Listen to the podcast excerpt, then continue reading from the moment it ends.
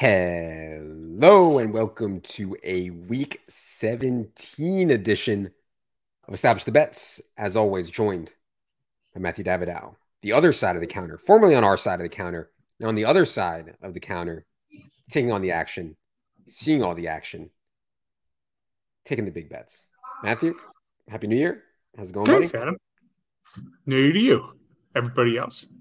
This is a very, very interesting week 17 slate for a couple of reasons. First of all, I feel like there's more motivation stuff people are talking about in week 17, the, the week before the final week, than normal. We saw what happened with the Titans, where they didn't really have anything to play for on Thursday.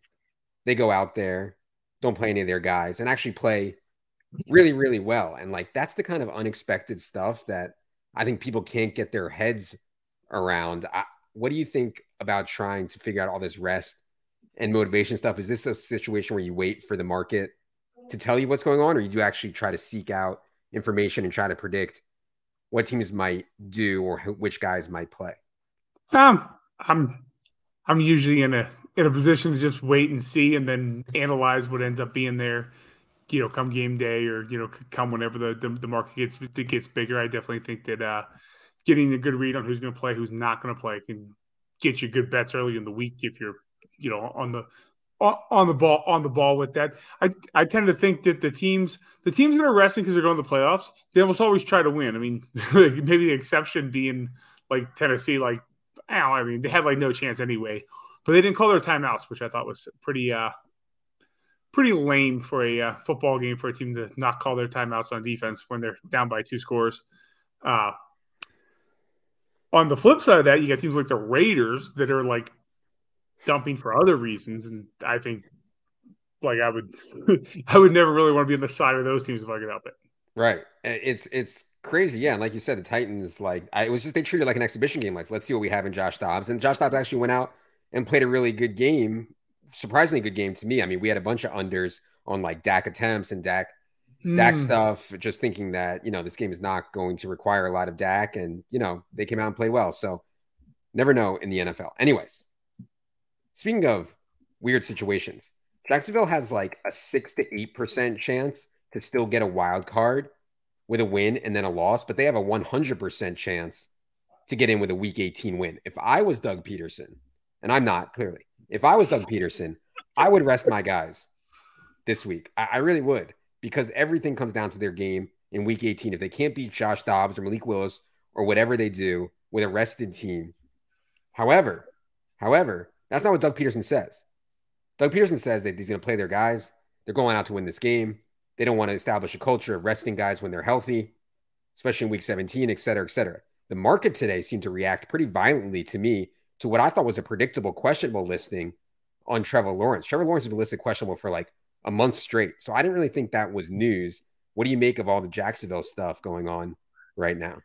Well, you got a you got a loaded basket here, Adam. You, you have Pederson. Remember, he was the well, I don't know if he was the author or the the illustrator of one of the I thought really saddest dumps I've seen recently. Whenever the, there was a playoff game, what three years ago, uh, and it was Washington and Washington. I needed Yeah. the game. I think it was Washington. The Eagles just not only not only didn't play their guys. I mean, play whoever you want. Who cares?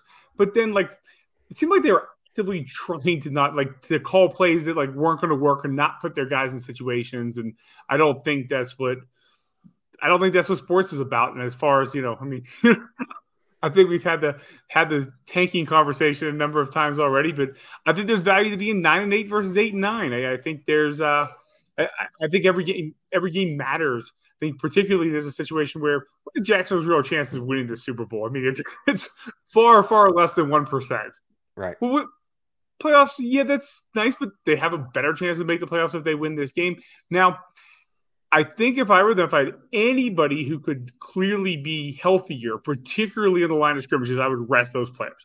I would definitely play Lawrence. I might rest CTN, for instance. I, I do think I would rest a couple of players here, but I would play Lawrence. I would certainly try and have a game plan and all, all that jazz. I think the market reacted today. Might have been wrong. These markets are small right now, especially on like something like Jacksonville. They all they're gonna jump jump quickly, and I think people remembering Pederson, people thinking like you, you know, maybe a few other similar type reasons has it going down. I think if Jacksonville needed this game, like needed it, I think the line would be like seven. Yeah, exactly. And I think that week seven. I, I, tend to believe Pederson. Like I, I, think that he's like a football bro, and we're projecting right now uh, for our projections at ETR for them to be almost all out in this game to win, including ETN, including Evan Engram, including Trevor Lawrence, and all their guys. So I, I don't know, man. Like I think Jacksonville minus three. I don't think it can get lower than that, right? Like if you took Jacksonville th- minus three right now, I feel like it cannot get much lower than that, assuming Trevor Lawrence plays, right? Yeah, I mean, obviously, unless Lawrence doesn't play, right. but that, that would if they're going to rest, they're going to rest Lawrence. He, I think it's very non-zero that they rest Lawrence, and if so, it'll be Pick or Houston, a couple points. Right. Uh, although I'm not sure that CJ Beathard is any worse than Davis Mills. But anyways, that's a story for another day. Uh, that's the Ra- the, similarly, the Raiders decided to just like bag it with Derek Carr. If I was the rest of the Raiders players, I'm like, shit, man. Like Derek Carr's not playing. Like, why should I go out there and put my body in line? Especially guys like Davante Adams and Josh Jacobs and some other key players for this team. How much systemic risk do you think there is with Raiders stuff? I know you said you wouldn't want to have a Raiders bet right now. The line is 49ers minus nine and a half in Las Vegas. Like, how do you can you even figure that out? How they're going to react to just their starting quarterback just giving up, or them giving up on their starting quarterback?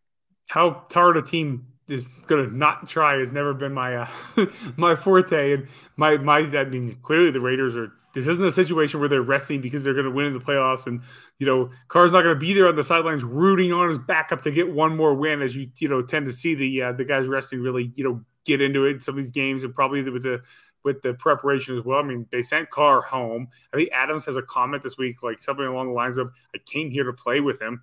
Mm-hmm. Is, he studying film? Is he gonna how how hard is he gonna try Sunday if he has a you know close type lay your body up decision? I, I would I would think he would be maybe not less inclined to uh, to do those shows. I think the Raiders are. I mean, they're basically said they're going to try to lose. I guess they're done with Carr. The whole thing makes no sense to me.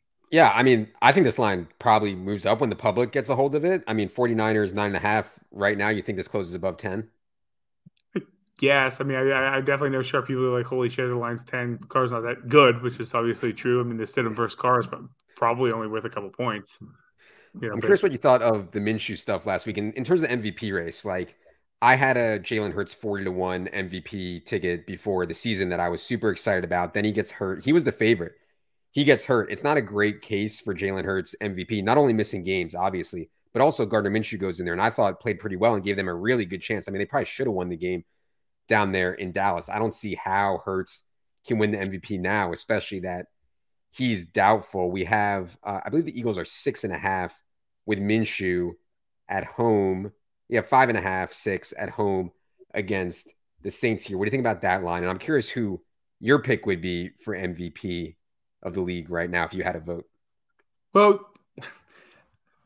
I, I didn't understand why Hurts was the favorite to begin with, although, you know, I've never been one to study, you know, markets or anything where it's just up to a handful of other human beings. It really matters what they're going to vote for. Mm-hmm. You know, mm-hmm. from a betting standpoint, you just try to, you know, that's what you're betting on. You're not actually betting on the MVP. I mean, clearly Hurts is not the most valuable player. He's what, not even like, is he the 10th best quarterback?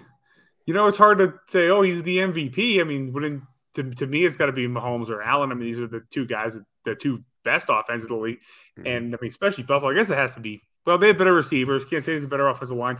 Neither of which are great supporting casts around them, and both of them, both of those offenses are heads and tails best in the league. So how do you say that they're not the MVP? Make an argument for Burrow, if you know, make an argument for Justin Jefferson. Mm-hmm. I mean, if a wide receiver was ever going to win it, I feel like Justin Jefferson mm-hmm. deserves it this year. He's meant, and I don't. I mean, you could probably answer better than me. Like wide receivers are very rarely worth a lot to the spread. When Justin Jefferson misses a game, if he misses a game, I feel like that would be worth a lot to the spread, right? One point, point and a half. I mean, more, yeah, maybe. I mean, they're worth more than they used to be. If if if I had a vote, I'd vote for Josh Allen. Yeah, see, I think it's Mah- never vote for Hurts. I think Mahomes has been incredible for the entire year with really like not sub-average weapons. I mean, obviously Kelce's awesome, but the wide receiver play has not been good for Kansas City. I, I think personally Mahomes deserves it, but yeah, yeah, like you said, Kelce's good. They have a good offensive line. I mean, uh, Mahomes or Allen, either one, uh, they're both the, they're clearly the two best quarterbacks and in, in the most important position and worth the most of the line if that's the way we're judging in any way. And I don't think it's even even in the ballpark that those are the, the two most valuable players in the league. The more we think about it. The was a time in my younger days where there, uh, you know, when I was like 18, 19, I was just messing around, and, and my friends would be like, "We got every time a coach gets fired, we got to bet on that team the next game, right?" We called it the coaching change narrative. Coach gets fired, team gets all riled up, they come out and they play harder the next game. That is the narrative around that. I don't know if you think there's any truth to that. We have the Broncos here who just fired Nathaniel Hackett, 12, 12 and a half, 13 point dog in Kansas City. What do you think about that line in the coaching change narrative? But my favorite of the coaching change narratives is if they like the coach, they play worse, and if they didn't like the coach, they play better. Like they kind of like subliminal show him that he was a good or bad coach. That's always been my favorite. Honestly, I, I have I, I don't know or have an actual actual good thought about it. I I am interested in the the Broncos players that have come out in support of Wilson this week. To me, mm-hmm. says something, and you know, I even I got in my head. I go Denver, and the computers made it about this line, and I think Denver probably has a motivational. There's also the fact that Denver has been played way worse than their talent all year. Their talent's been great. They have a shitty offensive line, which turned into a shitty quarterback, you know, et cetera. But Hackett's not been good. The play calling hasn't been good. The games plans haven't been good. You, you could make an argument that that uh, you could make an you could make an argument that Hackett's an actual part of their week to week problem, and they should get a boost for not having him coaching. I like that angle because I, I like you said, they've probably underperformed their talent more than any team in the league. They have good players on both offense and defense. Do the Broncos? They just massively, massively, massively underperform here. So yeah, 12 and a half, 13. I think that's an interesting one for sure. The Bucks stuff. I watch these Bucks games, Davidow, and like Brady is so bad for so long of the game, three quarters, three and a half quarters, and then lately he just flips a switch late and they win these crazy overtime games. I feel like that's kind of hard to model because like guys flipping switches or guys being quote unquote clutch, I feel like it's kind of hard to get into a number. How do you think about the Brady stuff? And this is a huge game for them. This line actually, I believe, opened two and a half. Now it's probably weak, but then it went to three, then three and a half. Now there's a lot of fours out there on the Bucks home against the Panthers. What do you think about this game? There's definitely some very sharp people I know are on on Tampa. Gun to my head, I guess I take Carolina this price. Carolina's been very good since uh, Darnold's played. Sorry. They've been very good since uh, since Darnold, Darn, Darnold played, and I wouldn't. Uh, got in my head, I'd Carolina. Brady's been great this year. I mean, for a 45 year old compared to expectations, I I think he's been very good all year with limited pass protection. And at the end of games is where quarterbacks have more the quarterback's more important, you know, on those drives, and I think that's been a reason they've they've, they've also obviously gotten lucky. So a lot of times, yeah, wear out the pass rushes with the, the hurry up, and that's you know clearly helped the team that you know can't protect the protect the passer.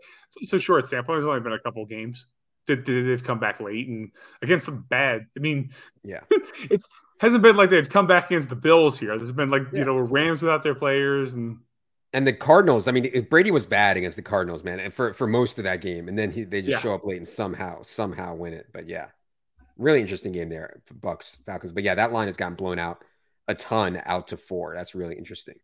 I mean, just uh, think about Brady. There's 45, and he's going to be an actual sought after free agent. Like somebody's going to slide him, and their Super Bowl odds are going to go up.